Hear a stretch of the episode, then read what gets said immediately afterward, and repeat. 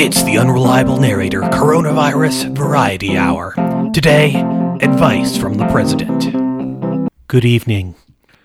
Over the past few days, I have been heartened that in these strange times, Americans have done a spectacular job in coming together to believe that I really give a crap about this crisis. Once again, our citizens are driven to great cooperation and compassion by the fear that otherwise I will fuck this up. But you still have much work to do.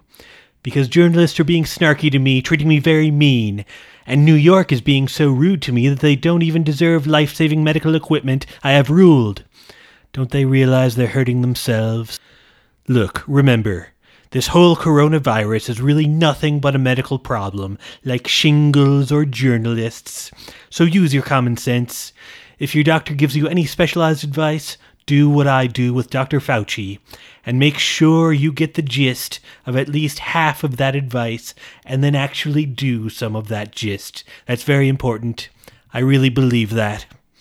Second, for the duration of this crisis, I call on all Americans to follow my lead and increase their racism by at least 30%.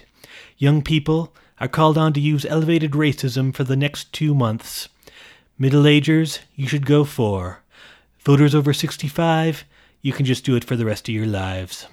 Finally, let's not forget one important thing. This whole crisis is a cover up for the impact of cell phone companies in China switching to the 5G network and a lying media desperate to prevent my re election. We had a real sweet economy back there. I would have kept it going, but the virus had to get into swing states and not just blue ones.